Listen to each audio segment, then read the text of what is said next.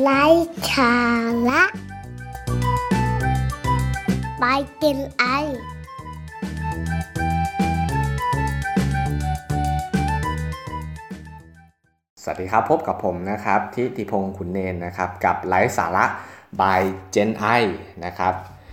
ก็ในวันนี้จะชวนคุยเรื่องของการแสดงออกนะครับโดยเฉพาะในสถานการณ์แบบนี้ที่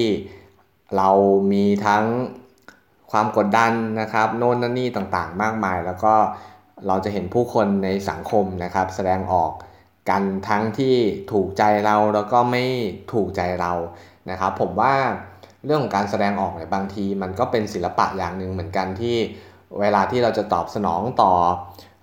ความคิดนะครับหรือว่าตอบสนองกับความคาดหวังของผู้คนนั้นแต่ละคนมี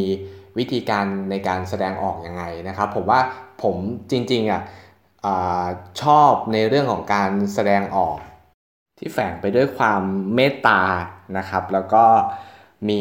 รอยยิ้มอันนี้กรณีที่เราเห็นหน้ากันนะครับกรณีที่เราเห็นหน้ากันหรือว่าเราพูดคุยกันอย่างเงี้ยครับผมว่าความเมตตาเป็นพื้นฐานของการแสดงออกที่ที่มันจะไม่มีความรุนแรงเกิดขึ้นหรือว่ามันจะไม่มีอารมณ์มาเกี่ยวข้องเพราะว่าถ้าเรารู้สึกว่าเราเมตตาถ้าเรารู้สึกว่าเราปรารถนาดีนะครับการแสดงออกของเราน้ำเสียงท่าทางสีหน้าแววตาพวกเนี้ยครับมันก็จะมันก็จะบ่งบอกแล้วก็ผมว่าคนฟังนะครับจะรู้สึกรู้สึกดีแล้วก็รับรู้ได้นะครับยิ่งถ้าเกิดว่ามีรอยยิ้มเข้าไปด้วยนะครับพื้นฐานอันนี้สามารถที่จะเอาไปใช้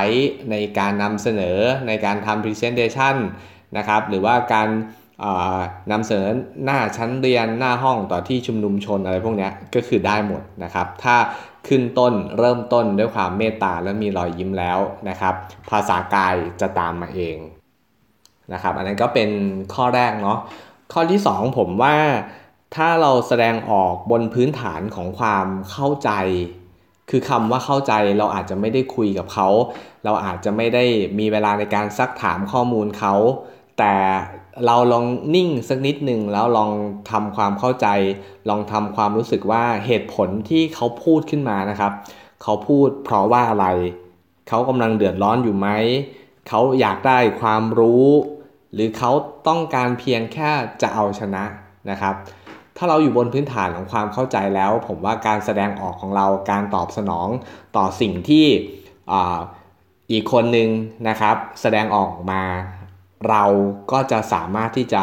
เขาเรียกว่าบริหารจัดการได้นะครับถ้าเขาอยากรู้เราเราก็ต้องตอบคำถามด้วยความใจเย็นถ้าเขากำลังเดือดร้อนอยู่เราก็มองในมุมเขาว่าเขาอาจจะกำลังต้องการอะไรบางอย่างอยู่นะครับอันนี้คือข้อที่สองนะครับคือเรื่องของความเข้าใจ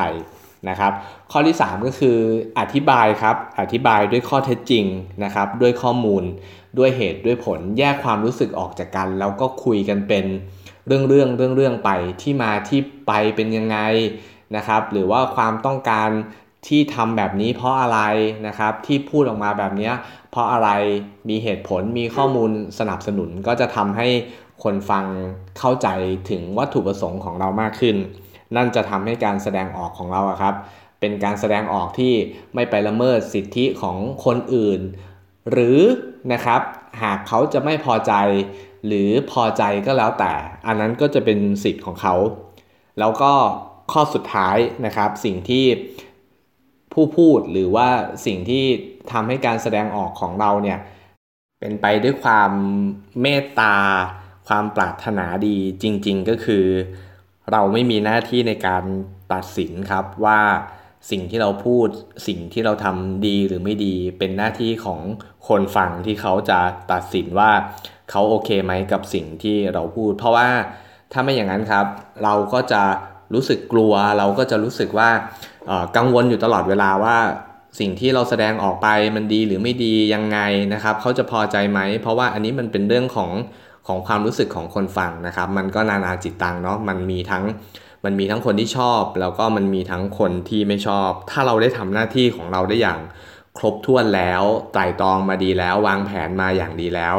ก็ให้คนฟังนะครับเป็นคนตัดสินว่าจะเป็นยังไงนะครับเราก็จะไม่ยึดติดกับสิ่งที่เราได้ทำลงไปมากนักอันนั้นก็ทำให้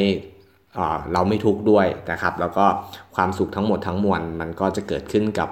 ตัวเราเองนะครับสำหรับเอพิโซดนี้นะครับก็มาด้วยความเขาเรียกว่าไม่ยาวมากนะครับแต่ว่าหวังว่าจะได้ประโยชน์นะครับโดยเฉพาะในสถานการณ์แบบนี้สถานการณ์ที่เราฟังคนอื่นสถานการณ์ที่เราได้มีโอกาสได้ถกเถียงเรามีโอกาสได้แสดงความเห็นนะครับได้มีโอกาสได้แสดงออกในที่ต่างๆนะครับทั้งพื้นที่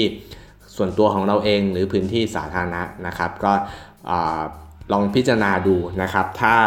ยึดหลักของความเมตตานะครับเข้าใจอธิบายด้วยข้อเท็จจริงด้วยข้อมูลด้วยเหตุผลแล้วก็สุดท้าย